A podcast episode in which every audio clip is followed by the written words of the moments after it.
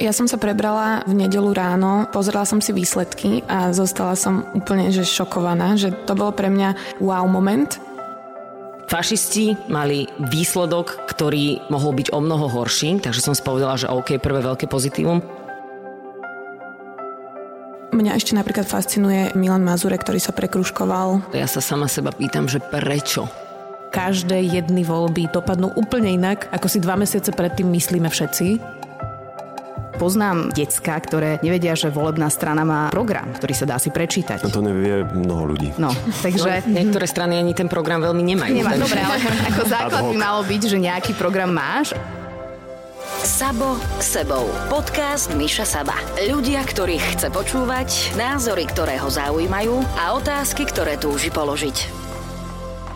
Mobilizácia, zmena, prekvapenie. To všetko, a nie len to, zo sebou priniesli parlamentné voľby.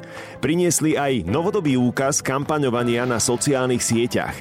Nie zo strany politikov, ale zo strany jednotlivcov, ktorí pozývali ľudí k urnám. V tomto podcaste sa stretáva silná zostava, ktorá k tomu kampaňovaniu prispela veľkým dielom.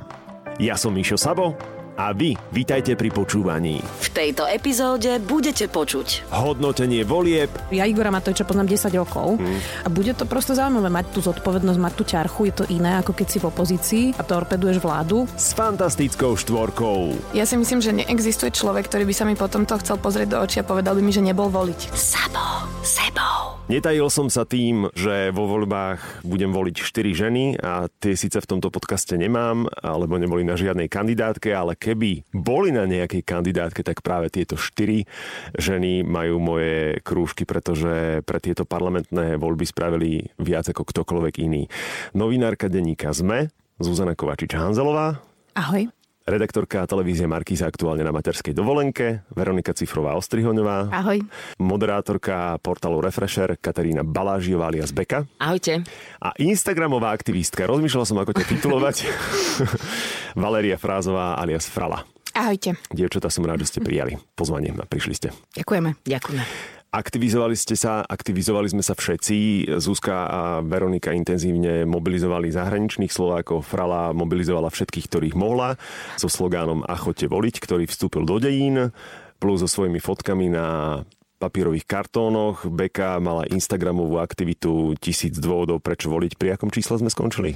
Tuším 57, tak nejako. To vyšlo, nie? No to vyšlo. Tak ja som povedala, že čo najviac sa pokúsim do tých uh, volieb e, to nazbierať, ale ľudia sa tiež zapájali. 57, akože dobre, mohol to byť lepší výsledok, ale asi lepšie ako nič. Ja som tak súkromne niekoľko týždňov a vlastne aj celoživotne, odkedy vnímam túto tému, bojujem proti neprávosti a mm, proti tomu, že sa niekto snaží potláčať ľudské práva, tak som bojoval proti fašistom. Máte pocit, že ste tak súkromne po týchto voľbách vyhrali, že to stálo za to tá aktivita? Tak ja to nevnímam takto, ja to vnímam skôr tak novinársky, že ja chcem, aby ľudia sa zapájali mm, do, do demokracie a aby si uvedomovali, že to nepríde len tak samé, ale že musíš sa ako keby do toho zapájať, aby to tu bolo lepšie, pretože strašne veľa ľudí vlastne na Slovensku to vníma tak pasívne a očakáva, že príde nejaký líder, ktorý nás tu všetkých vyvedie ide ako Mojžiš proste niekam, lenže ono to tak prosto nefunguje a musíš sa zapojiť ty, aby sa niečo zmenilo. Čiže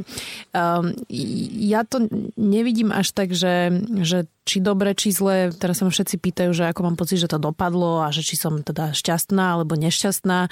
Ja to vnímam tak novinársky, je to v každom prípade prekvapivé a zaujímavé a aj to bude zaujímavé a pre niekoho to dopadlo šťastne, pre niekoho menej šťastne. Myslím, že podľa toho, kto koho volil samozrejme, mm. ale, ale snažím sa to vnímať tak ako keby z vrchu, že, že nezapájať sa, že či dobre, zle a, a tak. Pekne, že si to spomenula, takéto utíkanie sa k tomu jednému a my to máme tak historicky nejako zagénované povedané, že sme tu mali Mečiara, potom sme tu mali Fica, že toho jedného vodcu.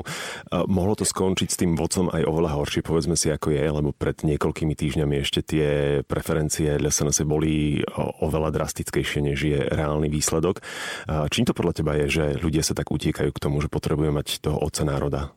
Vieš čo, ja neviem, akože to je možno na nejaké e, štúdie. Z toho, čo teda ja som zachytila, tak veľa ľudí hovorí, že tých 40 rokov komunizmu malo na to určite teda vplyv. Hmm. Čiže asi aj toto toto, ale dobre, že si spomenul to, že ešte pred dvoma mesiacmi sme naozaj mysleli, že tie voľby dopadnú úplne inak. To je vlastne to, čo ja som v rámci tej mobilizácie stále hovorila, že keď ľudia majú pocit, že ich hlas vlastne vôbec nezaváži, tak Veronika určite potvrdí, že každé jedny voľby, to je jedno či komunálne, prezidentské, parlamentné alebo eurovoľby dopadnú úplne inak, ako si dva mesiace predtým myslíme všetci a, a, a ako sa o tom rozprávame a nakoniec to je všetko prekvapivé, iné a to je na tom vlastne to pekné a to vlastne vyvracia všetky tie teórie, že, že ako ľudia nič nezmenia, pretože my keď sledujeme tých politikov tie dva mesiace pred voľbami, tak teda ten tlak sa stav, samozrejme stupňuje, tá nervozita je stále vyššia a je vyššia preto, že oni vedia, že raz za 4 roky ich životy závisia vlastne na občanoch. Takže, takže my to vidíme z tej prvej ruky a ak si naozaj ešte stále niekto, kto nás počúva, myslí, že jeho hlas vlastne nezaváži, tak stačí sa pozrieť na PS spolu, ktorým chýbalo okolo 900 hlasov, takže uh, to úplne popiera tú teóriu. No ja súhlasím, ja sa ešte vrátim k tomu lídrovi a k tej osobe lídra. E, ja si nemyslím ani úplne nutne, že to je nejaké veľké špecifikum Slovákov. Ja si myslím, že to je taká tendencia bežná, ľudská, že potrebuješ alebo chceš mať niekoho, kto tu je v čase dobrom aj v čase zlom a v tom čase dobrom ťa len tak sprevádza a v tom čase zlom niečo urobí. To pramení podľa mňa ešte, ešte z rodičovského nejakého nastavenia z toho mm. všetkého. Takže ja si myslím, že či už je to silný muž, možno by sme mohli viac túžiť aj po silnej žene na čele našich krajín. Verím, že aj tam sa dopracujeme, že tento stereotyp, alebo ako sa to povie, toho vodcu bude stereotyp vodkyne, aspoň už keď teda nejaký máme. A myslím si, že presne ako Zuzka hovorí, že tie voľby a najmä PS spolu ukázali, že, že to sú naozaj malé počty hlasov, ktoré vedia urobiť ozaj veľký rozdiel a že netreba sa spoliehať na to, že niekto to urobí za mňa, lebo ono to niekto za teba urobí, ale asi inak, ako by si to ty chcel pravdepodobne. Takže ja tiež neviem to nejak zhodnotiť spokojná, nespokojná. Ja som rada, že ľudia rozhodli, že išli voliť. Ja som si úprimne myslela, že ich pôjde voliť ešte viac. Mm. Takže ja som bola trošku zaskočená aj tou účasťou. Nebola nejaká hrozná, ale myslela som si, že bude vyššia. Myslela som si úprimne, že bude nad 70%.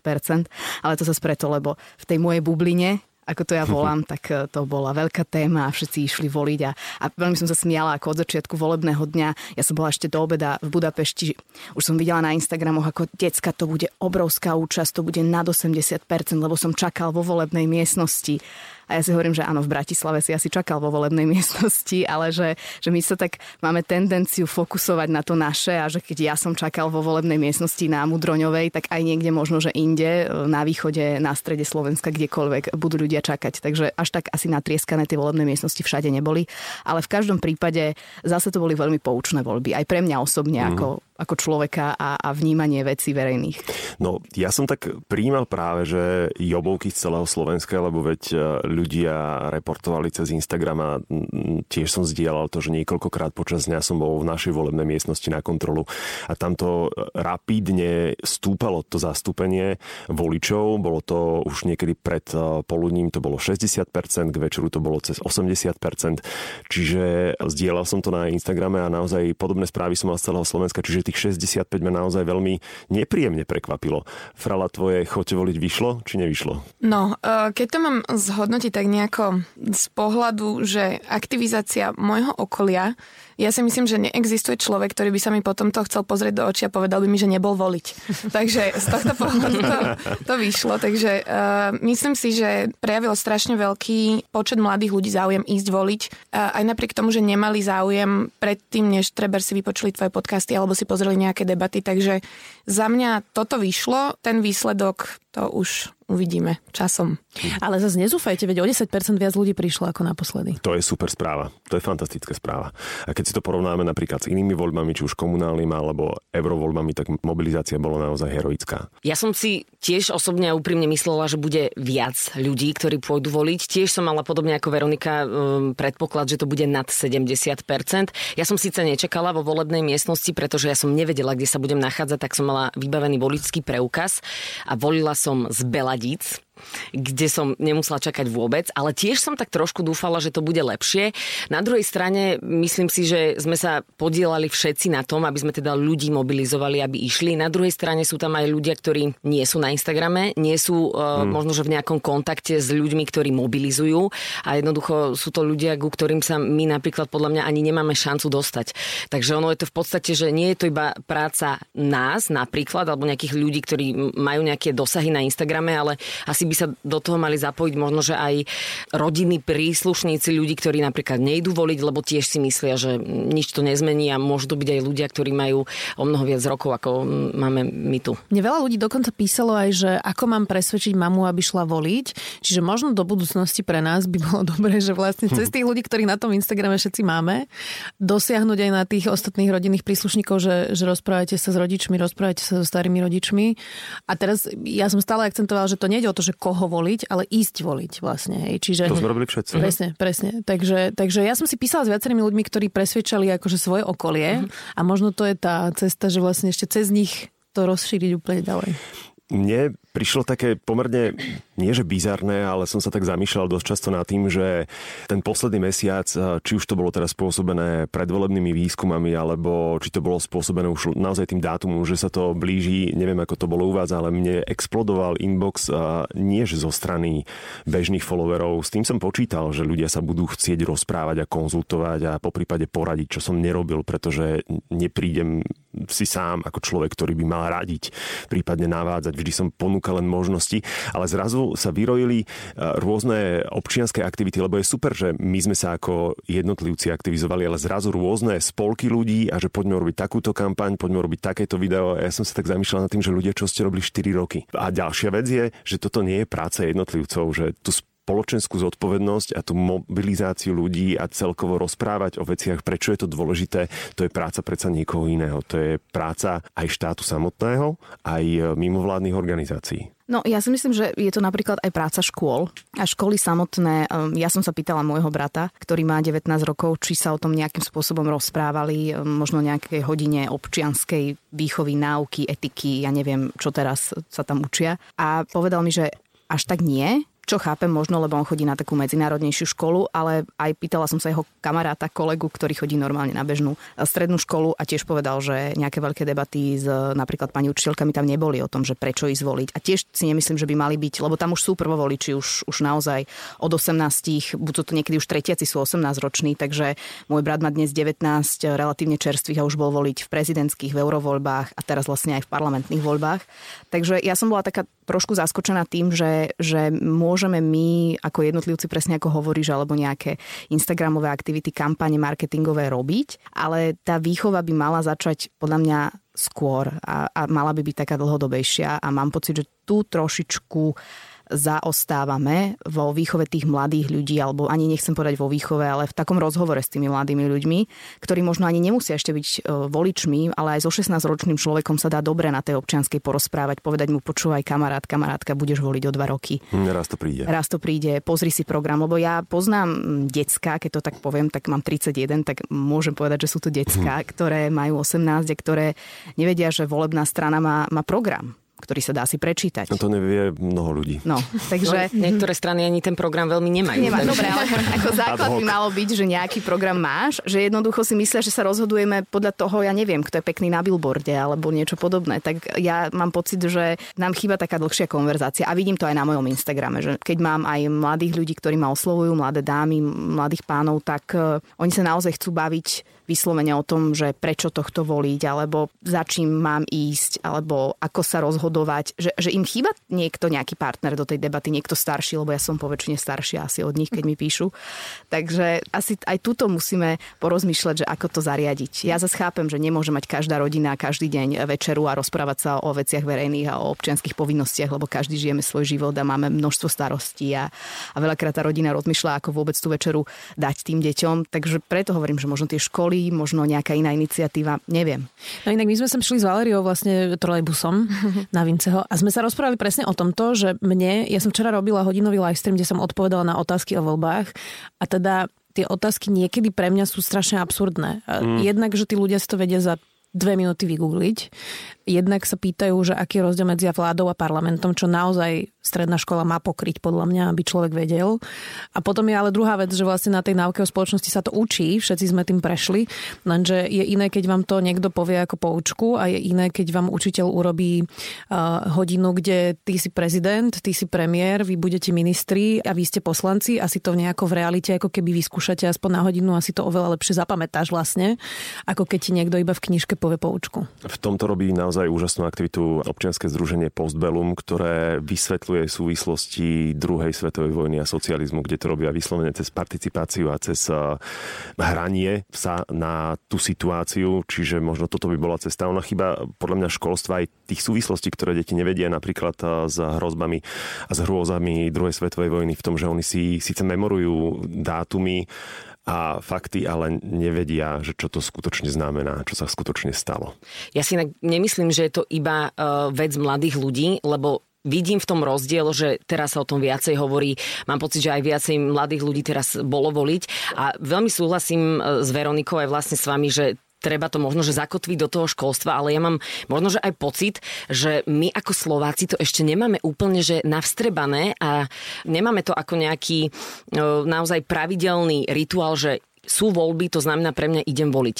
Neviem, prečo je to tak, u nás v rodine sa chodí voliť, ale každý presne si žije ten svoj život a ja dúfam, že raz príde ten čas, kedy sa povie, že vtedy a vtedy sú voľby a ľuďom absolútne jednoznačne docvakne, že OK, tak to je deň, kedy idem voliť, idem urobiť toto. Neviem, neviem prečo je to tak, ale mám pocit, že s týmto majú problém aj uh, starší ľudia. Presne ako Veronika hovorila, že v tej škole to chýba. Ja už som teda niekoľko rokov zo školy a nepamätám si, že by sme sa niekedy bavili o tom, že že voľby všeobecne, prečo ísť voliť, aká je naša motivácia, prečo je to dobré. Ale ja som vyrastala s rodičmi, ktorí majú výborný prehľad o politike. Môj tatino je nadúpaná encyklopédia, ten si pamätá také kauzy, že ja nemám o tom ani tušenia, ale mi potom tak akože dovysvetľovával vždy všetko. Ja som ako malé dievčatko chodila s nimi voliť, že vždy som sa zatešila na to, že dostanem tú obálku, alebo som im tam kruškovala a potom som to mohla hodiť a ja som sa tešila na to, keď budem mať 18 rokov a budem môcť ísť proste prvýkrát voliť. Bol to pre mňa úplný zážitok a myslím si, že odkedy som mala túto možnosť, tak sa nestalo, že by som e, ju nevyužila. E,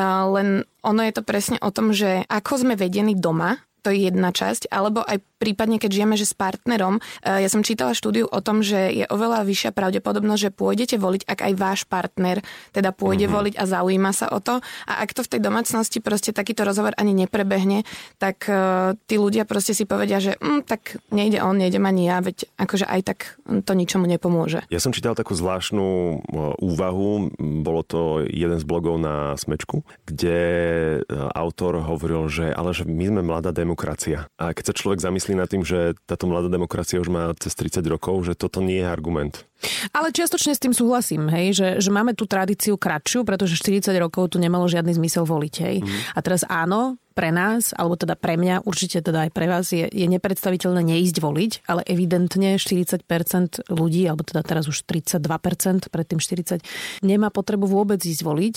A bude to podľa mňa dosť možno práve tá generácia, ktorá je proste sklamaná transformáciou ekonomiky, neviem čím, ako na to už máme proste analýzy, ale ja e, súhlasím, že sme mladá, mladá demokracia a nie je to síce argument, Miško, máš pravdu, ale treba si stále spomínať na to, že sme mladá demokracia aj v kontexte toho, že ľudia majú taký pocit dezilúzie, že v akých proste báhnach sa tu teraz akože brodíme.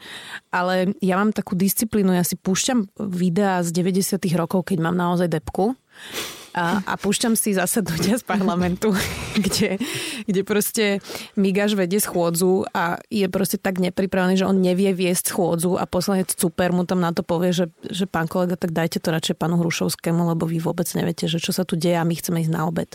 A a proste, že, že keď si človek pustí, že, alebo keď si len spomenie, že v 90 rokoch naozaj tu chodili tlupy náckov, eh, ja mám starších súrodencov, tí utekali pred náckami pri propeleri, ja neviem koľkokrát v živote proste, hej. Moja mm. sestra má kamoša mulata, akože šprintovali miliónkrát v 90 rokoch. Keď si spomenieme, že tu bol proste tvrdý mečiarizmus, že sme neboli ani v NATO, ani v Európskej únii, keď si spomenieme na to, že kde boli platy, aké tu boli zamestnania, eh, tak, tak akože stále, že áno, vražda Jana Kuciaka a Martiny Kušnírovej je hrozná. Sme na tom proste nie je dobré, ale stále si netreba ako keby zakrývať oči pred tým, že sme naozaj urobili veľký kus cesty a že sme sa posunuli k lepšiemu. Keď si spomenula tú vraždu Jana a Martiny, ono mal to byť podľa mňa ten hlavný mobilizačný moment, bol? Vieš, my sme to rozoberali v povolebnom štúdiu, že bol, aj keď nie tak priamo, ako sme si mysleli. Ako ja som osobne čakala, že v tých debatách mm, bude ten priamy konflikt medzi Smerom versus demokratickou opozíciou, kde toto bude zaznievať. A nezaznievalo to tam priamo, zaznievalo to tam len cez to súdnictvo a tú korupciu. Hej. Aj to podľa mňa trošku menej, ako sme si mysleli tiež, že to bude. Ale je pravda, že už je to dva roky, čiže ten úplný moment toho, keď sa to stalo, tak už proste prešiel a už to nie je až také čerstvé. A je pravda, že musíme sa pohnúť ďalej a rozprávať sa o tom, že ako systémovo sa pohnúť ďalej, takže sa bavíme o previerkach sudcov a, a v pohode. Mm-hmm. Ale teda ja som si myslela, že to bude väčšia téma. Ono to možno, ja som to tiež si myslela, že to bude väčšia téma, o mnoho väčšia téma, ale potom som si tak povedala, keď som nad tým uvažovala, že možno, že aj v nejakom bode dobre, že to nebola, lebo zase by sa dalo potom argumentovať, že sa zneužíva alebo využíva tá vražda na, na politické účely a na... No ale tancovanie na hroboch tam bolo spomenuté niekoľkokrát. Bolo, bolo ale, ale stále si myslím, že treba hľadať ten balans, že, že sú to dva roky, mne sa páči baviť sa o tých riešeniach. Stále by ich malo byť viac a mala by tá debata byť intenzívnejšia, ale, ale je to taká veľmi citlivá téma. Ja sa dodnes stretávam s tým, že mne napíšu ľudia, keď uh, mám, mala som na, v Žiline na zaslušné Slovensko odznak All for Jan a mne napíšu, že čo už teraz to vyťahujem, že to už je také, ako že s tým robím promo a, a podobné veci, že, že nejaká časť spoločnosti to vníma ako bohužiaľ je to otrasné, ale ako nejaký marketingový ťah, že mm. spomenieme Jana a Martinu a teraz ideme toto a toto. Samozrejme, že normálny človek to tak nerobí, ale to vnímanie ľudí, ktorí nevidia možno úplne za tú oponu nejakú alebo do nejakých novinárskych kruhov alebo politických, tak, tak býva aj takéto. Takže tam treba byť extrémne opatrný, ja si myslím. A inak ja musím teda za nás povedať, že podľa mňa nie je deň, keď ja si nespomeniem na Jana. A je to, že úprimné, hej, my by sme radšej asi všetci na to zabudli, keby mm. sa mhm. to dalo, ale nedá sa to. Čiže ak má niekto pocit, že, že je to trápne, alebo čo, mne tiež minule písal niekto pod, keď bolo výročie druhé, tak som tam mal celé také vlákno, ktoré ma hrozne, hrozne som bola smutná z toho, že prečo však koľko vražd sa deje a prečo zrovna o tejto furt všetci rozprávame a že mňa viacej trápi výbuch bytovky v Prešove.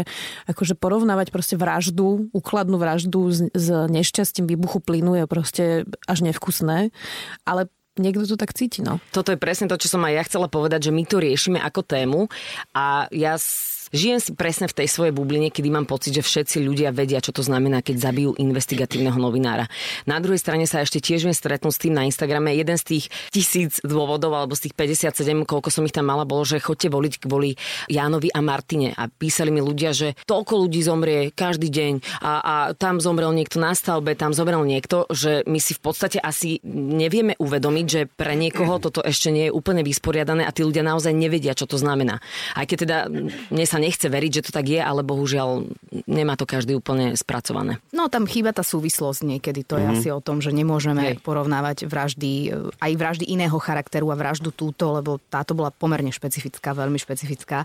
A ja som bola na tom zhromaždení v Žiline a tam bol človek v dáve, ktorý kričal, keď sme niečo o Janovi a Martine povedali, že a viete, koľko ľudí zomrelo? A koľko ľudí zomrelo? A včera zomrela rodina. A, a toto celý čas vlastne vykrikoval, počas toho bol v prvom rade, takže ako sme sme to počuli. A ja som sa tak zamýšľala, že nemôžeš sa mu prihovoriť samozrejme práve takto z toho pódia, ale ono možno naozaj mu chýba nejaká taká, že pre niekoho naozaj vražda rovná sa vražda alebo vražda rovná sa smrť a už ďalej to ako keby nejde. Ale máme tu inak, ja som teraz počúvala podcast um, Voxu, uh, Today Explained a bolo to strašne zaujímavé, keď to zasadíme do nášho kontextu. Uh, tam bol novinár, ktorý vlastne priniesol príbeh typka, ktorý vlastne urobil Donaldovi Trumpovi celú tú facebookovú kampaň pred 4 uh, mm. rokmi.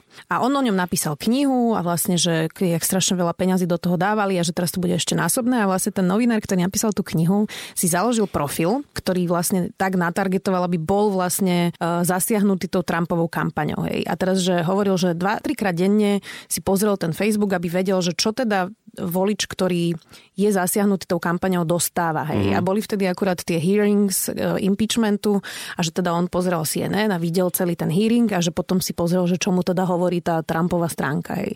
A on uh, veľmi zaujímavo popisoval a je to podľa mňa poučné aj pre nás, že on teda je trénovaný profesionál, ktorý to robil naozaj z hľadiska akože, že, že práce a je odolný nejakým spôsobom. Ale že to, čo sa mu stalo za mesiac tohto brainwashovania, mm-hmm. neviem to povedať po slovensky, vymývania mozgov, je, že on ako novinár zrazu začal spochybňovať proste kredibilné médiá, ktorým dôveruje. A že vlastne tieto propagandy alebo tie politické message, tie politické slogany, presne ako, že však uh, už sa všetko vyriešilo a novinári sú platní a neviem čo, tak to nemá za, za cenu presvedčiť ťa, aby si volil Trumpa. Ono to má za cenu iba ťa zneistiť, aby si neveril mm-hmm. nikomu. A on na sebe popisoval, že za mesiac tohto uh, zrazu čítal Washington Post, ktorý pre ňoho bol vždy proste kredibilné noviny. A, a bol taký, že, a, a že is this really true? Akože je to pravda, že, že ja neviem, hej. A že vlastne musíme si dávať pozor aj na to, že, že aj trénovaných ľudí, tá masívna propaganda alebo ten masívny brainwash vie proste zásadne ovplyvniť tak, že naozaj neverí nikomu a my teraz týmto prechádzame, hej, lebo počúvame Roberta Fica ako nadáva novinárov, novinárom Marian Kotleba nadáva novinárom. Treba povedať, že opozícia nás tiež nešetrí, pretože to je vždy tak, že o komu robíte reportáž, ten zrazu hovorí, že kto vás platí. Hej. Ja som to mm. počula už podľa mňa od každého jedného opozičného politika, možno na jednej ruke by som možno zrátala politikov, ktorí mi to nepovedali. Čiže tá nedôvera, ktorú oni rozsievajú, potom sa pretaví aj do toho, že ľudia sú takí, že no a čo, že zomrel Kuciak. Inak kto nás platí, keď už sme pri tom? Ja neviem, ale mne to ešte stále necinklo. Mne, mne to nepiplo. Ja, ja neviem, neviem, niekde sa stala asi chyba. Ja, ja som, som sa... na materskej, mne to asi preto neprišlo.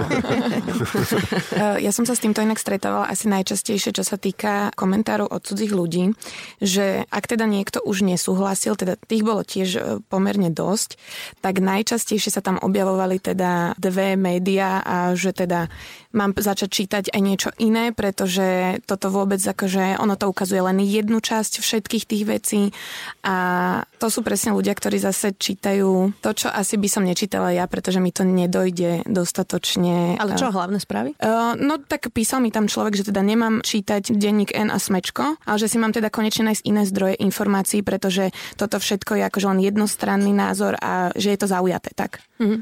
Inak ja musím povedať, že som nad týmto veľa rozmýšľala, lebo ja som si teraz čítala otázky, ktoré mal pre mňa nachystané Marian Kočner, a, ale našťastie ho stihli teda uh-huh. zatvoriť. A teda musím povedať, že to keby vyšlo von, napriek tomu, že nič z toho nie je pravda, tak ja už sa toho v živote nezbavím. A bolo to to, že ja som vtedy odchádzala z RTVS a vlastne už vtedy bolo jasné, že aj Peter Todd napísal o mne naďateľový článok, že ak už ma dávno mali vyhodiť a jak nie som verejnoprávna novinárka, bla, bla, toto je jedno. Na Marian Kočner mal teraz otázky, že či je pravda, že ma platí Maďarič s Mikom? A že či je pravda, že mi slúbili miesto na svojej kandidátke žiadna strana nevznikla, hej, ani mm-hmm. proste. A teraz, že a takto tam išlo, tak, tak, tak, proste takéto otázky, ktoré keby vyšli von, tak presne na tých konšpiračných weboch to žije svojim životom. A ja, ako to vysvetlíš ľuďom, že to nie je pravda, hej? No, to... A oni, že a čo, keď to je pravda vlastne? Mm-hmm. A že to vlastne zaseješ to semienko, ktoré už nikdy v živote vlastne nevieš ako keby dementovať, proste napriek tomu, že je to absolútne vymyslené na základe žiadnych faktov. No toto je to najhoršie, že ty nemáš ako dokázať, že ty hovoríš pravdu, pretože ano. to sú tak vymyslené veci, že na to neexistuje uh, žiadny rozumný argument alebo nejaká logická argumentácia.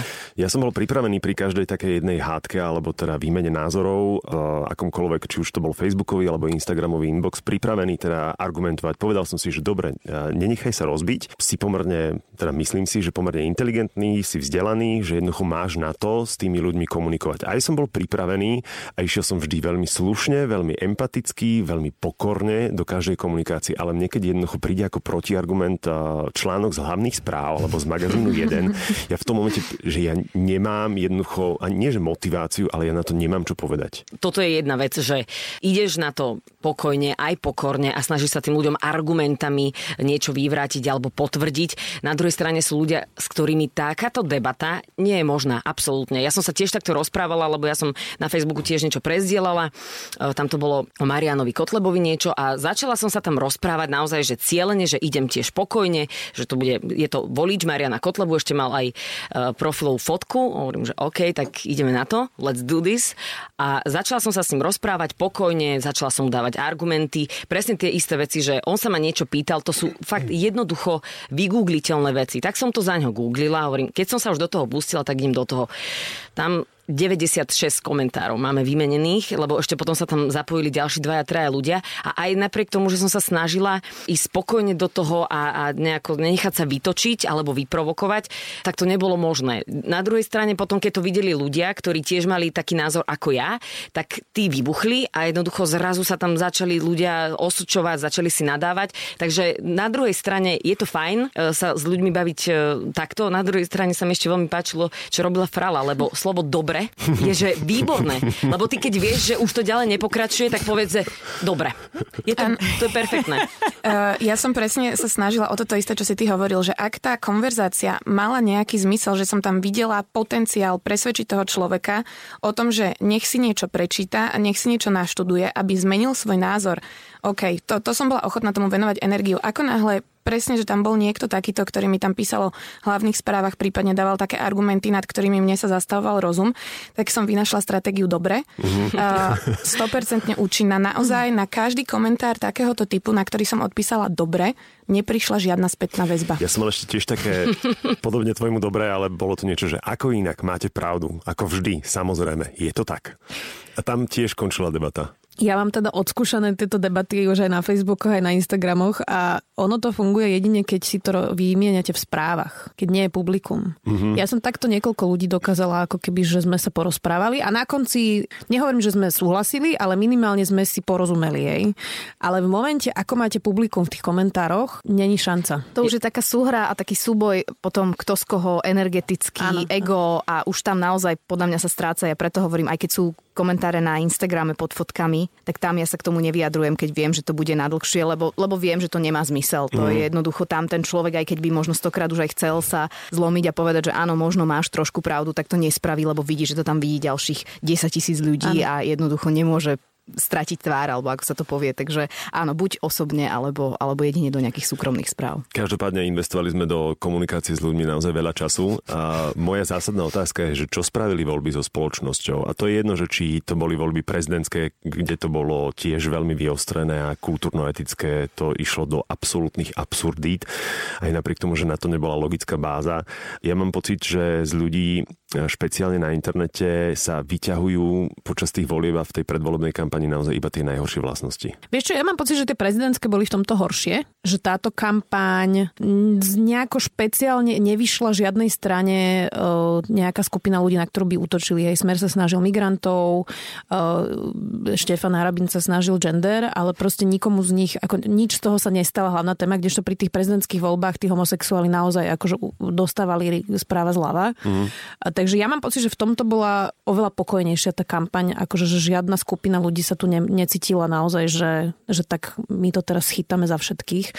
Takže neviem, že čo to spravilo, podľa mňa uvidíme o 3 mesiace, keď tu budeme sedieť. Ja som mala skôr pocit, že ľudia sú absolútne že nervózni. Lebo na jednej strane žiadna skupina nevyšla z toho tak, že lepšie, alebo že na jednu sa útočí, ale ja som mala pocit, že to bolo úplne že neorganizované hádzanie špiny do každej jednej strany, do všetkých svetov, normálne, že všade naokolo. A tí ľudia už začali byť úplne otrávení z toho.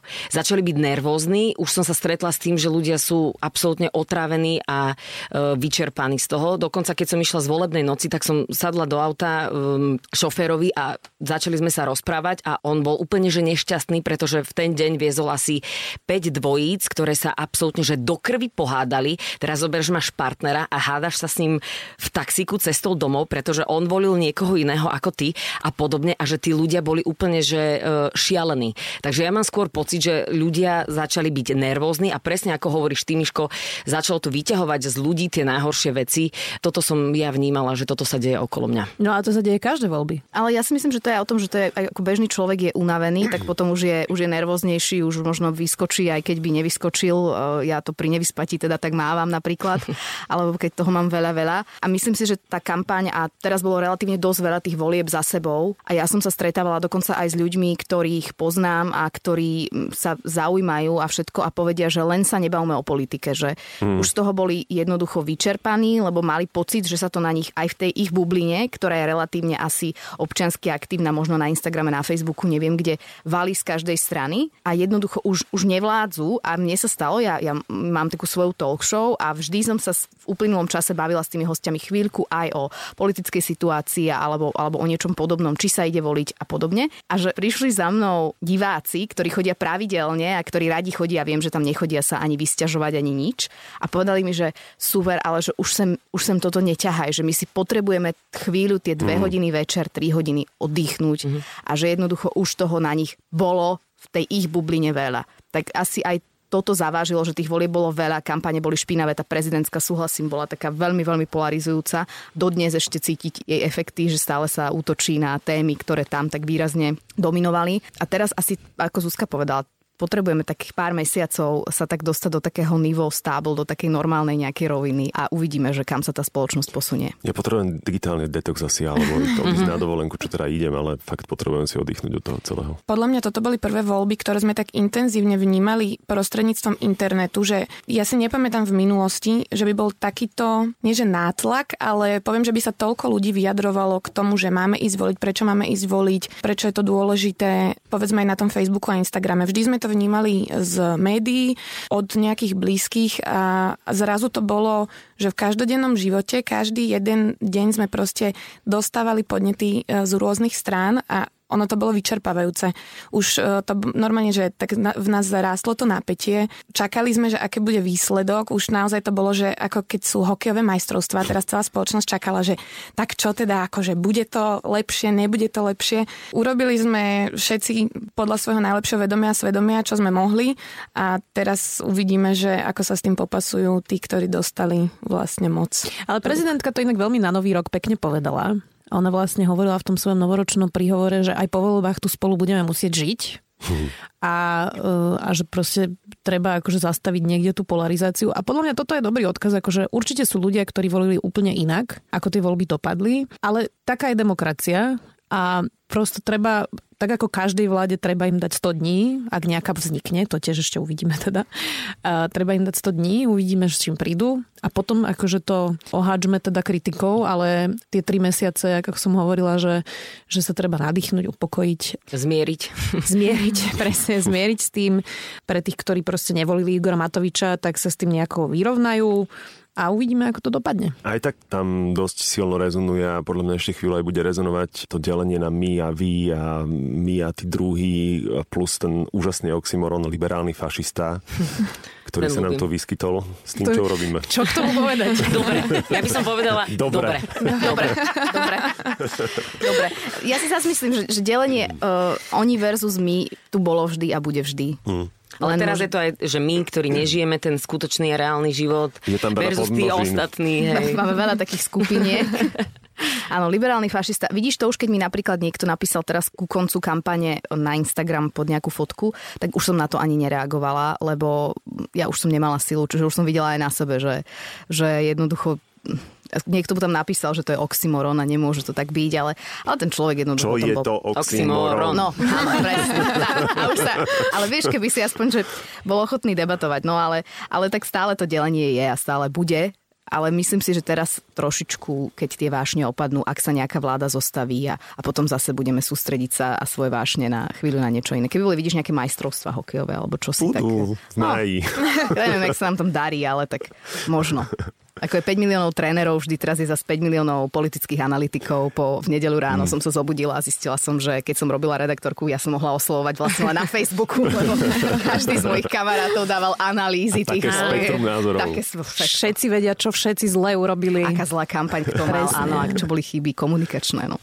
Ja len pevne verím, že Igor Matovič dostojí toho, čo slúbil, že počas jeho vlády ak teda vznikne, sa nebudú otvárať kultúrno-etické otázky, pretože naozaj ja si želám, aby na ten oxymoron liberálny fašista sa zabudlo, aby sme začali stavať e, rozhovor na nejakých iných témach dočasne, aby sa tá nálada v spoločnosti trošku upokojila, pretože to asi potrebujeme. Neviem, či je to reálne, ale... Môžeme v to dúfať a posielať srdiečka a lásku všetkým, ktorí nám nadávajú do Slnečka. liberálnych fašistiek napríklad. ale vieš, čo to bude podľa mňa veľa, aj keď ľudia možno to neradi počujú, ale do veľkej miery tieto veci formujú politici. A formuje to ten narratív, ktorý oni hovoria. Mm. A pokiaľ tí politici sú agresívni a tí politici e, zneužívajú kopec tých tém, tak to veľmi ovplyvňuje spoločnosť. Bolo to vidno napríklad na migračnej kríze, hej, že, že ľudia mali pocit, že to médiá urobili, hej, ale v skutočnosti e, všetky tie liberálne médiá, o ktorých proste hovoríme, tak stále dokola vysielali, že proste to sú aj utečenci, treba to riešiť, netreba byť hysterický, ale tú hysteriu spôsobovali politici pred voľbami, ktorí tu stavali pieskové hrádze proste na hraniciach a rozprávali, že tu budú moslimské komunity znasilňovať naše ženy, to milujem to spojenie naše ženy. Mm-hmm. Čiže ono do veľkej miery tú náladu v krajine spôsobujú politici a ja by som dala za príklad Angelu Merkelovú, ktorá si naozaj zachováva také rácio a proste vyjadrí sa pokojne k veciam, ktoré sú náročné, vyjadrí sa k ním až keď proste je na to ten čas a nemá horúcu hlavu. A toto je typ politika, ktorý dokáže upokojiť prosto vášne. A my by sme mali žiadať aj od našich politikov, aby trošku upokojovali vášne, pretože tá zodpovednosť je do veľkej miery na nich. No a teraz, keď si zoberieš e, Igora Matoviča, ktorý je terrible, za čo ja, akože nie je sympatický tým, že je rebel bez príčiny, možno aj s príčinou, kto vie. Ale že či je tohto schopný? No uvidíme, lebo sme Netreb... ho nikdy v živote nevideli v tejto polohe vlastne. Mm. Vieš, že bude to strašne zaujímavé aj pre mňa, pretože ja Igora Matoviča poznám 10 rokov mm. a teda stretávame sa 10 rokov v parlamente. Máme spolu za sebou, ja neviem, milión rozhovorov, ktoré sú aj mimo kamery. Hej, a, takže my ho poznáme aj okrem tých tlačoviek z nejakej trošku inej polohy a bude to proste zaujímavé mať tú zodpovednosť, mať tú ťarchu. Je to iné, ako keď si v opozícii a proste torpeduješ vládu. Takže nikdy sme ho v takej pozícii nevideli. Ja budem zvedavo na to pozerať. Mm. Treba dať šancu. Akokoľvek by to bolo, určite. treba dať šancu, lebo to štátnictvo sa tiež dá podľa mňa nejakým spôsobom získať, naučiť, e, namodelovať, už keď to aj nie je možno niekde znútra. Takže verím, že to upokojovanie vášni bude veľmi potrebné a zároveň sa bojím, keď ty hovoríš, že chceš mať trochu pokoj od tých kultúrno-spoločenských deliacich tém, ktoré vedia tak vyhecovať spoločnosť, že, že práve sily, ktoré budú chcieť možno uškodiť tej novej vláde alebo tomu, kto bude nový, ktorý to bude viesť, tak bude práve takéto udičky hádzať, lebo vie, že to rozbije nejaké, nejaký pokoj a teraz to bude na tých politikoch a na nás, ako občanoch, že či sa na to chytíme alebo nie a či, či sa to bude dať ustať. Každopádne tieto voľby mohli byť e, novodobým slovenským národným povstaním. Ale tak ich aj Igor Matovič nazval, nie? Áno, to si myslel, že to je moja myšlienka. Nehovoril, že SMP hovoril, že, e, že to prirovnáva k novembru 89. Je tam veľká konotácia. Tie výsledky sú také, že sme nečakali, ale veď prekvapenia sú vždy. Aké sú vaše myšlienky po tom, čo už teda vieme, ako to dopadlo? No, že vieme, ako to dopadlo, ale vlastne nevieme nič. Také sú moje myšlienky, pretože to skladanie vlády teraz bude náročné. Pred 4 rokmi sme videli absolútne prekvapivú a netradičnú stratégiu, že za 3 dní bola hotová vláda. Dokonca so stranami, ktoré hovorili, že so smerom nikdy nepôjdu, takže to sme nikto nečakali. Teraz môj súkromný typ je, že to bude trvať oveľa dlhšie, že to budú náročné rokovania a uvidíme, že kto je lepší vyjednávač. No, no ja som sa prebrala uh, v nedelu ráno, pozerala som si výsledky a zostala som úplne že šokovaná, že to bolo pre mňa wow moment. Ty si išla spať za exit polom a zobudila si sa do... áno, áno, tak nejak. Uh, ja som to otvorila a ja, že no, že nie, že toto asi nie sú tie výsledky, ktoré som hľadala, že idem sa pozrieť, že či toto ešte nie je niečo z večera. A samozrejme som akože bola z toho, nepoviem, že smutná, ale nebola som, že veselá. A išli mi hlavou rôzne scenáre, ako sa to teraz môže vyvinúť. Ja nie, nie som tu od toho, aby som to hodnotila, že či to bude dobré alebo to nebude dobré. Mne teda písali ľudia, že mám sa k tomu vyjadriť a mám im dať k tomu svoj názor a že čo si o tom myslím. A je úplne jedno, čo si o tom myslím. Uvidíme, ako to potom bude v praxi, ako to bude fungovať, koľko to bude fungovať, či sa im to podarí tam nejakým spôsobom spolu vychádzať a že sa dohodnú. A takže uvidíme. Ja som životný optimista, takže ja stále verím, že, že pokiaľ nie je úplne že najhoršie, tak ešte vždy môže byť horšie. Takže ja uvidím, ja dávam šancu, bojím sa o niektoré otázky, bojím sa o, o to, aby sa nezneužívali e, niektoré témy, ktoré sa ľahko zneužiť. Ak vznikne konštelácia, o ktorej sa hovorí, ktoré, že budú spolu vládnuť 3-4 strany, o ktorých sa hovorí, že spolu budú vládnuť, teda s Igorom Matovičom na čele, aby nemal tam niekto tendencie možno okliešťovať voľbu žien a, a ísť do takých veľmi konzervatívnych tém. A tu je to slovo potraty. Je to tu. Je to tu. Tuto mám takú vnútorne maličkú obavu, keď mm. sa pozriem na to celé, ako to tam je a ako na to ľudia reagujú a ako naozaj sú na to veľmi rozpoltené názory aj žien samotných. Vidím to aj u mňa na tej sociálnej sieti na Instagrame, že, že ženy, ktoré mám podľa mňa s nimi veľmi podobné názory, tak v tomto sa sa vôbec nezhodneme v otázke interrupcií napríklad. Takže trošku mám obavu, ale, ale hovorím, ja si myslím, že uvidíme, počkajme a, a verím, že vždy sú to také sinusoidy a myslím si, že teraz sme boli dosť dlho relatívne dole ako, ako spoločnosť a ako politická situácia, tak verím, že možno trošku to zase hore vyjde. Ja som sa tiež rovnako zobudila ako frala. Ja som išla spať ale o pol piatej, takže ja už som mala e, nejaký prehľad o tom, ako to asi vyzerá. Mňa iba zaujímalo, že či strany, ktoré boli na hranici zvoliteľnosti a ešte teda nepreliezli hranicu 7 a 5% že či sa tam teda dostanú.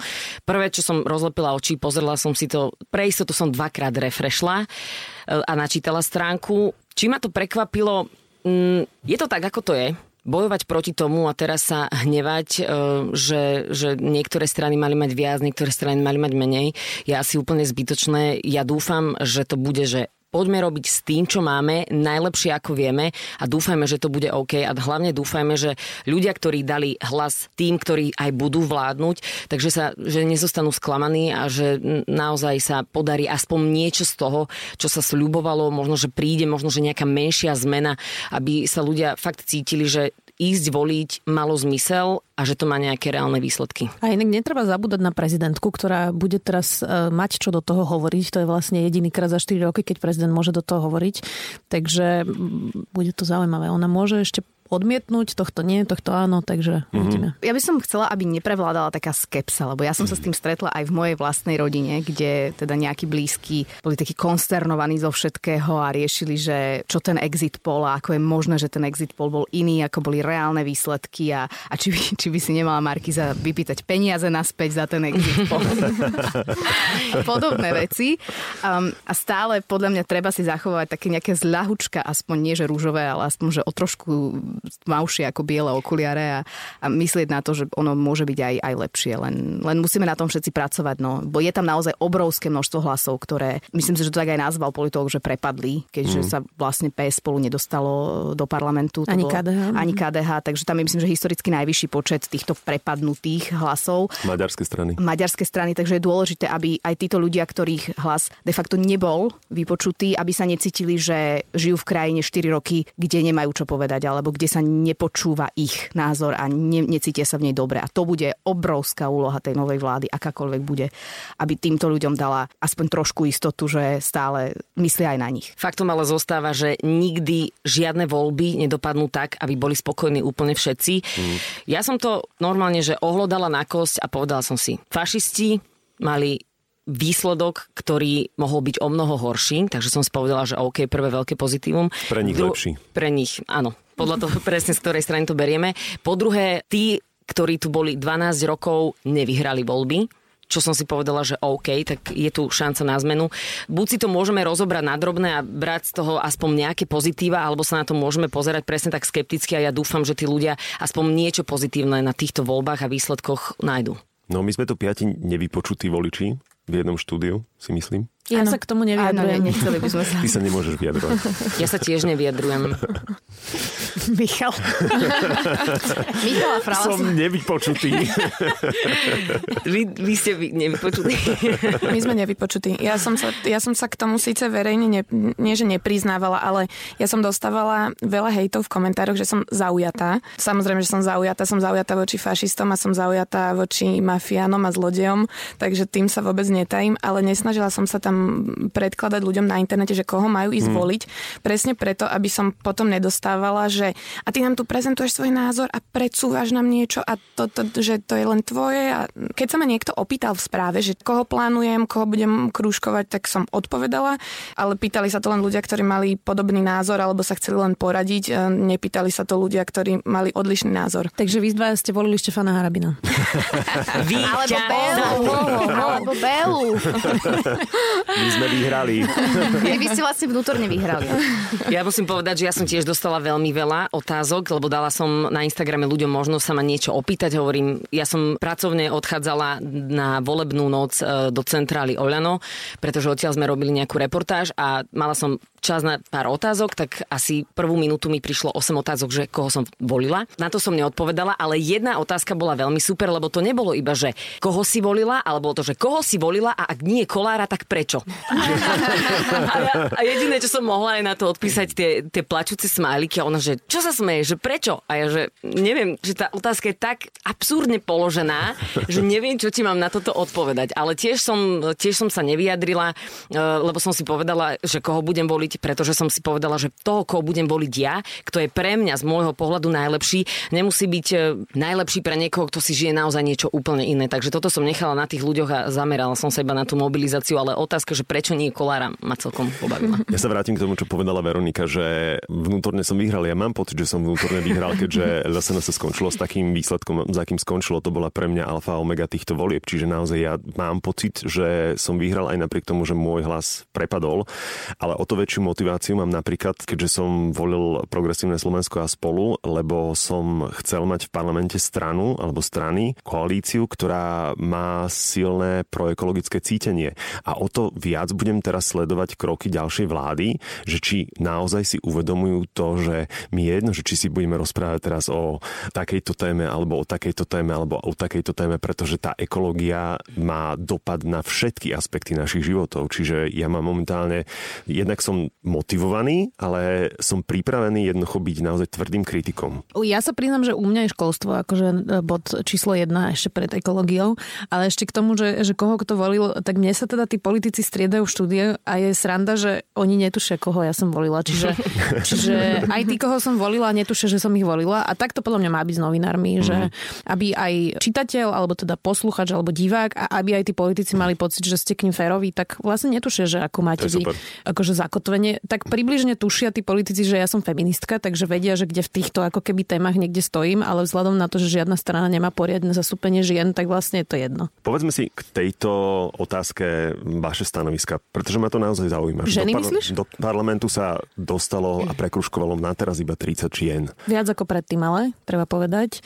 No je to tragické. Akože takto nevyzerá Slovensko. Na Slovensku žije viac ako polovica žien, je nás tu viac a v parlamente to nie je ani tretina, čo je proste obrovská hamba. Ale tá zmena je pomalá a bude ešte trvať. Ja som teda absolvovala rozhovory s politikmi aj o ženách a oni sú absolútne nepripravení hovoriť vôbec o ženách a spôsobom, aký oni hovoria, je niekedy až, že v Spojených štátoch by podľa mňa, akože to by bolo politické harakiri, takéto výroky. Ale tak e, odráža to akože stav spoločnosti. Ešte proste takto vyzerá Slovensko a máme na čom pracovať. Dostalo sa tom viac žien fajn, to je presne, že ja sa, som sa rozhodla, že sa budem pozerať na tie, na tie pozitíva. Ja som tu ako taký blázon, ktorý tak stále vidí niečo, aspoň drobnosť a na to sa zameria.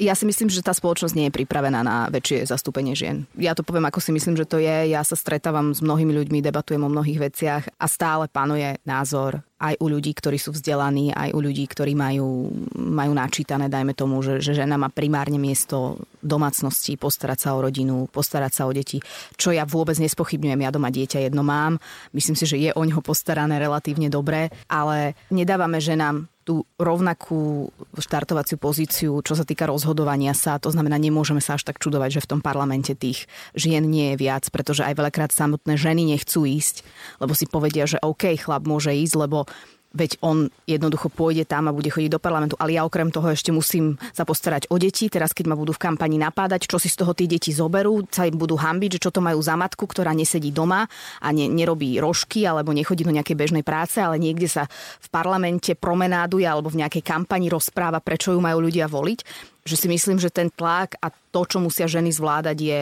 je tak násobne väčší stále oproti mužom, že nemôžeme sa čudovať. Ja úplne potvrdzujem, čo Veronika hovorí, teda je tu z nás jediná matka, ale ja som teda viedla rozhovory mimo kamier s političkami v kampani ktoré majú doma deti a hovorili, že to je tak náročné, že vlastne tá kampaň je proste naozaj, že mesiace do večera a ešte mi popisovali, že vlastne aj v podstate takí tí osvietenejší ako keby lídry, že dávajú proste porady o 8 večer, hej? Mm-hmm. A že jedna, nebudem ju menovať, ale jedna mi hovorila, že tak ja tam sedím a oni sa 20 minút rozprávajú, že aký mali deň, proste cak, cak, cak, poďme to vyriešiť a poďme domov, hej? Že, že proste tie matky sú efektívne, potrebujú domov a viaceré mi povedali, že keď keby nemali doma mužov, ktorí vlastne na ten čas tej kampane povedali, že jasne, budem doma s deťmi, tak nemôžu kampaňovať. Hej. Čiže to je, že aj prakticky teraz, keď sa nebavíme o tom, že ako je spoločnosť pripravená, akože čisto prakticky, to je taký záhul tá kampaň, že pokiaľ nemáte podporu e, manžela, rodiny, pestunku, peniaze,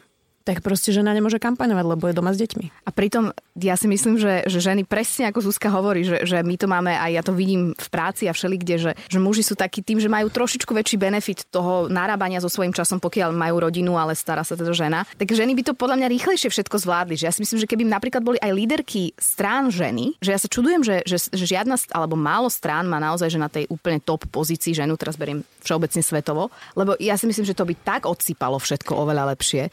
Už si vypočuješ tú debatu, kde debatujú, ja neviem, štyria muži a štyri ženy. Videli sme to na prezidentke, keď vlastne ona bola jediná žena v tých finálnych debatách. Jednoducho tam to tak nejak išlo lepšie. Si ona odpoveda na otázku. Ona odpovie na otázku, lebo žena nebude tancovať 20 minút, lebo žena nemá tých 20 minút, najmä ak má doma napríklad aj deti alebo psy, alebo ja neviem, o čo sa stará. Ja si tiež myslím, že je to celé proces a že ešte ako Slováci, Slovensko, Slovenky, naša spoločnosť ešte nie je pripravená na to, aby tam bolo viacej žien, aj keď ja by som to tiež uh, veľmi priala. Na druhej strane uh, si myslím, že je to skôr taký celospoločenský problém, že musia to aj navnímať ženy, že oni majú tú moc, majú tú možnosť ísť do politiky a presne aj muži si musia uvedomiť, že tá žena má na to ísť do politiky, keď je naozaj schopná, ale treba jej pomôcť. A toto je normálne, ja dúfam, že za 10 rokov budeme na Slovensku o mnoho viac vnímať ženy inak ako teraz, lebo na Slovensku presne žena je matka, žena je matka, žena sa má aj starať o rodinu, ale rovnako to má robiť aj ten otec. Čo znamená, že ja dúfam, že my sme v nejakom procese, myslím si, že aj to, že uh, máme pani prezidentku je niečo, čo nám hovorí, že sme asi na dobrej ceste. A najviac, čo mňa napríklad vie pobaviť a pobavilo ma to, neviem, či to bola uh, diskusia uh, denníku N, kde sa bavilo 5 mužov o ženách v politike. A to bolo, že muž moderátor, teraz štyria zas- e, zástupcovia politických strán a oni sa rozprávali o ženách. A hovorím, o ženách bez žien. Že to je to isté, ako keď sa preberali momentálne, prednedávno to boli, preberali sa e, interrupcie. Znova sa bavilo 5 mužov a nebola tam žena a toto je podľa mňa veľmi dôležité, pretože do toho celospoločenského diania my ženy máme čo povedať. Nielen, že nás je viac, ale jednoducho e, tá zodpovednosť tej matky, mm-hmm. ženy je tam podľa mňa absolútne mm, neočkriepiteľná. Hlavne je to vtipné, keď tam sedia tí politici, ktorých manželky vlastne obriadujú celú domácnosť, to ma najviac vždy baví na tom. No. Najhoršie na tom celom je napríklad aj v týchto predvolebných debatách, že aj keď sa rozprávalo aj o tejto téme alebo o ktorejkoľvek inej téme, tá explózia mužského ega, kým prešumí, to prejde strašne veľa času, čo by sa naozaj dalo vecne a produktívne rozprávať, ale kým oni sa vyonanujú s prepáčením, tak jednoducho človek aj vlastne stratí nádej, že tá debata začne. otázku. Ako ja musím povedať, že sme prešli cestu, teda aspoň ja osobne, ja ako žena, ktorá vedie vlastne tieto politické debaty, mám trošku inú pozíciu napríklad ako môj muž, ktorý je muž, hej. A tiež prechádzame vlastne nejakým procesom s tými politikmi. Dneska už sme v inom bode, ako keď som mala 23 rokov a to, čo som si ja vypočula od politikov, to boli teda šialenosti. Ale stále ma to vie prekvapiť, hej, že mala som vlastne v decembri predvolebnú debatu, kde proste prebiehali také sexistické reči od niektorých opozičných lídrov, že vlastne po skončení za mnou prišli tí slušnejší to nazvem a hovorili, že tak mne to bolo blbé, že čo som mal robiť, ja no tak mali ste sa ozvať. Akože ja tam mám byť tá feministická policia, hej, že mm-hmm. ja som prišla moderovať a keď vám to vadí, tak to musíte povedať. Zase by si vyzerala ako precitlivela, keby si sa ozvala. Takže Presne. to je to, že muži musia si zastať nás ženy. Jednoducho bez tohto to podľa mňa ďalej nepôjde. No a potom sme mali finálovú debatu e, tých slabších strán, kde bol Richard Sulík a Boris Kolár vtedy bol v nemocnici, tak prišiel Milan Krajniak. Ja som sa Milana Krajniaka ako konzervatívca, ktorý zakladal KDH, spýtala, že teda e, čo ten Boris Kolár s Alenou Žužovou a že či už by si nemal dávať pozor, teda s kým si píše, keď už bol aj ten čistý deň, bla bla bla. A Milan Krajniak hovoril, že hej, však už si dáva pozor. A potom som mu povedal, že teda e, Boris Kolár mal rozhovor v nejakom ženskom webe alebo čo a že vlastne v tom rozhovore bolo, že si pýtal číslo tej redaktorky. A ja mu hovorím, že pán Krajniak, že je toto normálne? A on, že no tak pre Borisa, hej, povedal vlastne. A Richard Sulik na to povedal, že čo je na tom, že si vypýtal číslo, že však ona môže povedať nie. To je také nepochopenie podľa mňa toho, že čo sa hodí a čo sa nehodí. A, a to je jedno, že či ste liberál, konzervatívec, zelený, červený, modrý. Proste u nás je toto norma a nikomu to nepríde čudné. Mne to napríklad teda príde čudné. Ja sa cítim niekedy ako Majka z Gurunu, proste, že, že ako ja mám nastavenú tú citlivosť, ale vnímam, že aj mnohé ženy vôbec tú citlivosť tak nemajú na, nastavenú a keď si od nich niekto v strede rozhovoru vypýta telefónne číslo, tak sú s tým úplne OK. Za mňa je toto červená mm. čiara a ja by som ukončila rozhovor. Ale každý to vníma inak. Tak okolo Borisa tam je viacej otázok.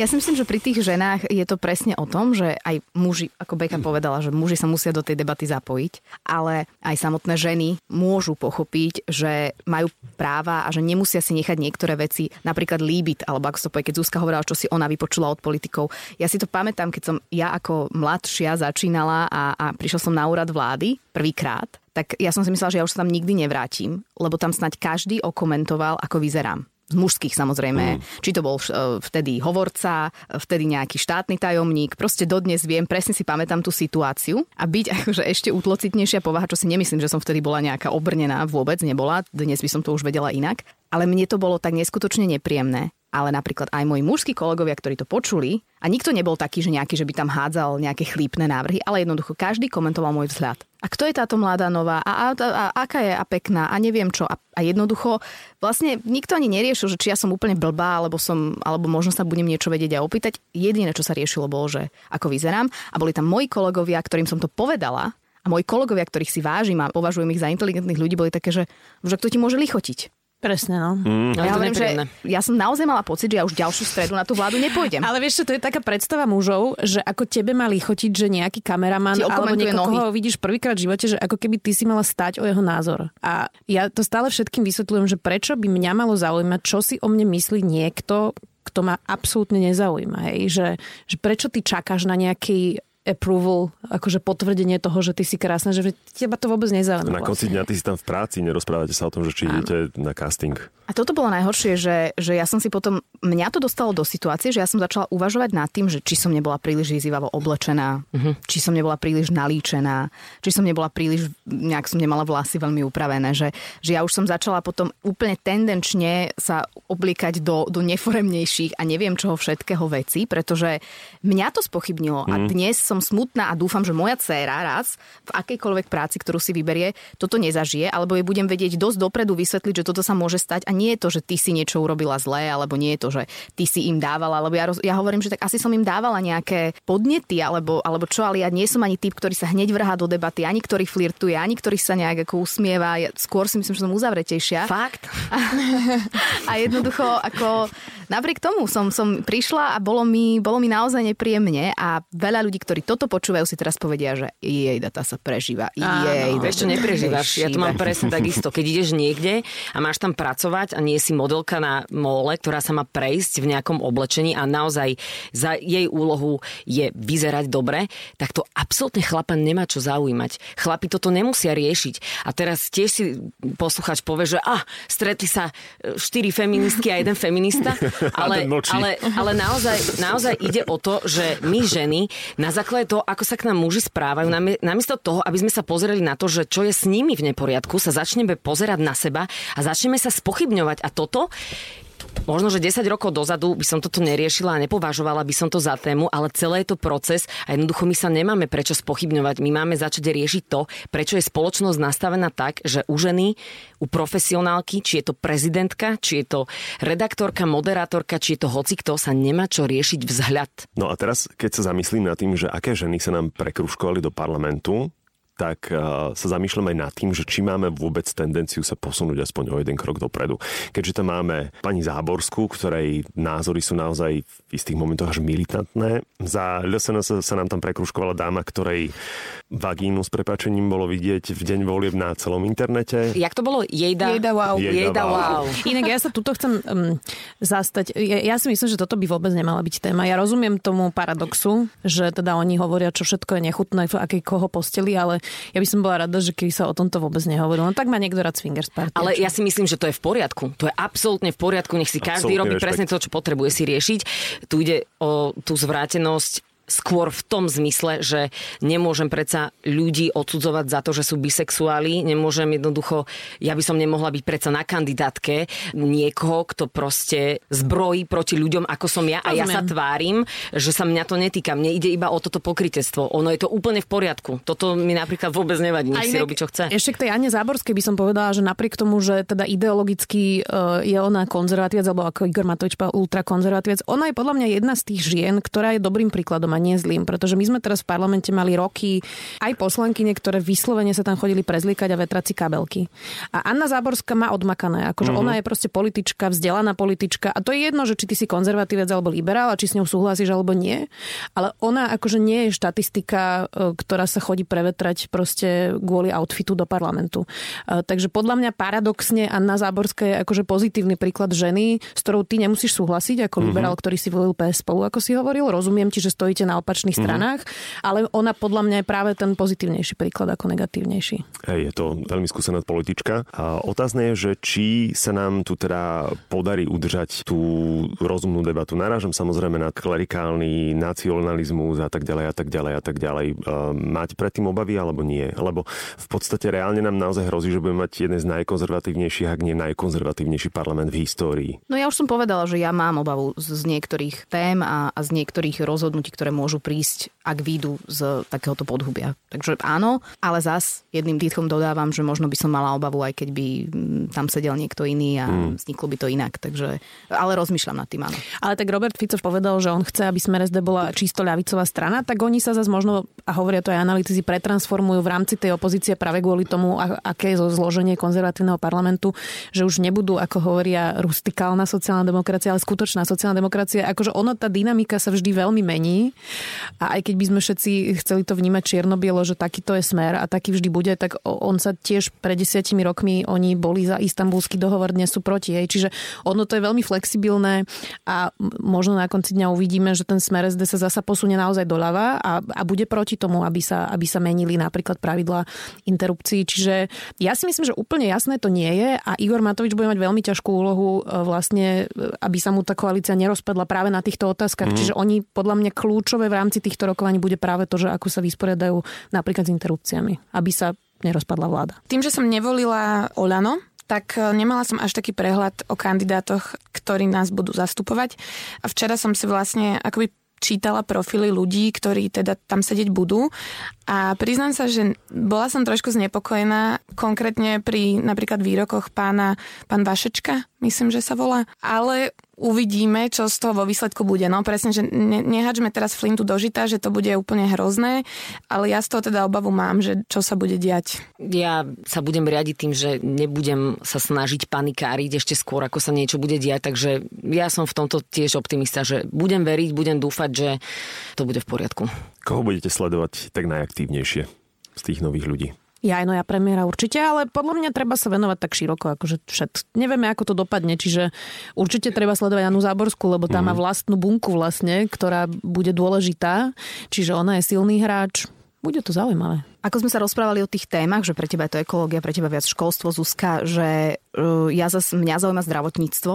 Veľmi ma zaujíma v tejto konštelácii zdravotníctvo, lebo pri Oľano to nebola nejaká veľmi výrazná téma alebo s nejakým výrazným programom, takže mňa naozaj zaujíma, že ako sa oni vysporiadajú s týmto, akým spôsobom budú vnímať e, návrhy napríklad od Sasky a, a od za ľudí, ak teda vznikne tá širšia štvorkoalícia od Borisa Kolára. Na to sa ja teraz veľmi fokusujem, mm. lebo si myslím, že to zdravotníctvo ministerstvo, ak nedostane teraz nejaký rozumnejší smer, nejaké zakotvenie a nejaké rozhodnutia nepadnú, tak budeme o 10 rokov vo veľmi, veľmi, veľmi, veľmi zlej situácii. Mm, ja sa tiež priznám, že mňa mm, zdravotníctvo momentálne veľmi zaujíma.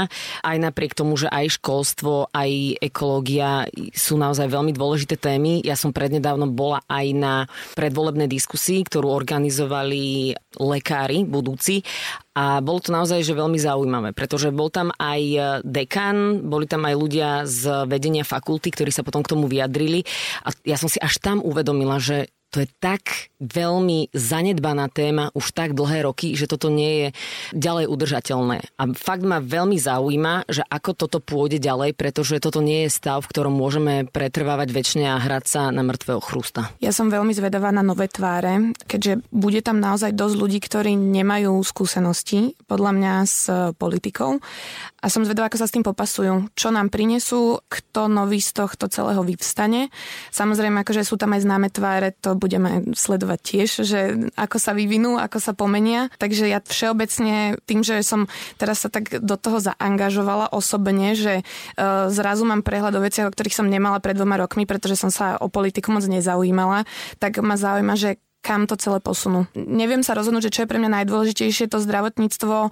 K tomu som sa aj akože snažila tak e, nejako vyjadrovať u seba na tom svojom profile, že napríklad som tam uvádzala dôvod, že poďme voliť, nech teda sa nestáva to, že ideme do nemocnice, budeme hospitalizovaní a máme si nosiť pre Boha toaletný papier a hygienické mm. potreby. Aj Takže, príbor. Aj príbor. A toto sú také, že úplne elementárne veci, ktoré dúfam, že vyrieši tá nová vláda, že sa posunú nejakými krokmi k tomu, že to zdravotníctvo, e, zdravotníctvo začne lepšie fungovať, školstvo začne lepšie fungovať a uvidíme, no, že ako sa s tým popasujú. To je to, že my hovoríme o tom, že nosíme si e, záchodový papier a príbor do nemocnice, ale ono o pár rokov si budeš musieť doniesť aj vlastnú zdravotnú sestru a vlastného ošetrujúceho lekára. A to bude len problém. Inak ty si dobre urobila. Ty máš teraz dieťa, takže možno, že si už vychovávaš. E, Vidíš? A ja že konečne viem, že kam ona bude smerovať. Teraz si mi otvorila úplne nový svet. Je no. treba si urobiť vlastnú polu nemocnicu. Tak. Ja som popravde zvedavý na Kufovcov. Jedného sme už zažili v parlamente. No, že čo z tohto vznikne? Ja si myslím, že nič. Uh, úprimne, akože, uh, a teraz to hovorím akože politická realita. Kotlebovci sú veľmi izolovaní v parlamente, mm. všetci s nimi odmietajú spolupracovať. Myslím si, že takto aj zostane. A majú síce 17 poslancov, ale oni vlastne aj teraz 4 roky okrem toho, keď potreboval smer ústavnú väčšinu, tak v podstate keby nič nedosiahli. Čiže to, čo budú robiť, budú, že tie výroky budú šokovať proste všetkých e, ľudí, ktorí sa pozerajú na veci inak. E, a Štefan Kufa teda má históriu naozaj zaujímavých výrokov pred tým, keď bol poslancom.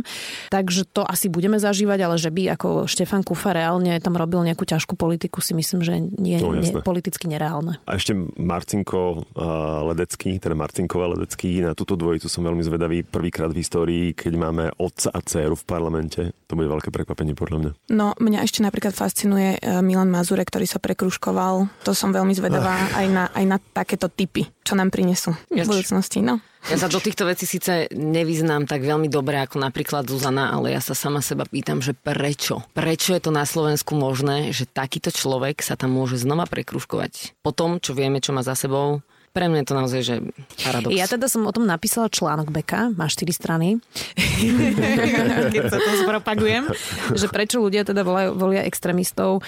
A teda časť z nich sú naozaj akože ideologicky, ale to sú asi 3-4% ľudí, hej, ktorí ideologicky súhlasia s tou stranou, ale časť z nich sú proste frustrovaní ľudia v regiónoch, na ktorých sme zabudli, alebo proste sa boja um, migrácie, robotizácie, majú pocit, že sú na chvoste a že budú prví na odstrel, takže to akože sú na to vysvetlenie vysvetlenia. Ja tomu úplne rozumiem, ale ja sa pýtam presne na toho Mazureka. Že vieme, že to je proste odsudený človek za svoje vyjadrenia a jednoducho... Ty to myslíš no. toho, že s touto morálnou integritou, ako je možné, že vôbec mohol byť niekto na kandidátke? Hej. Hm. No.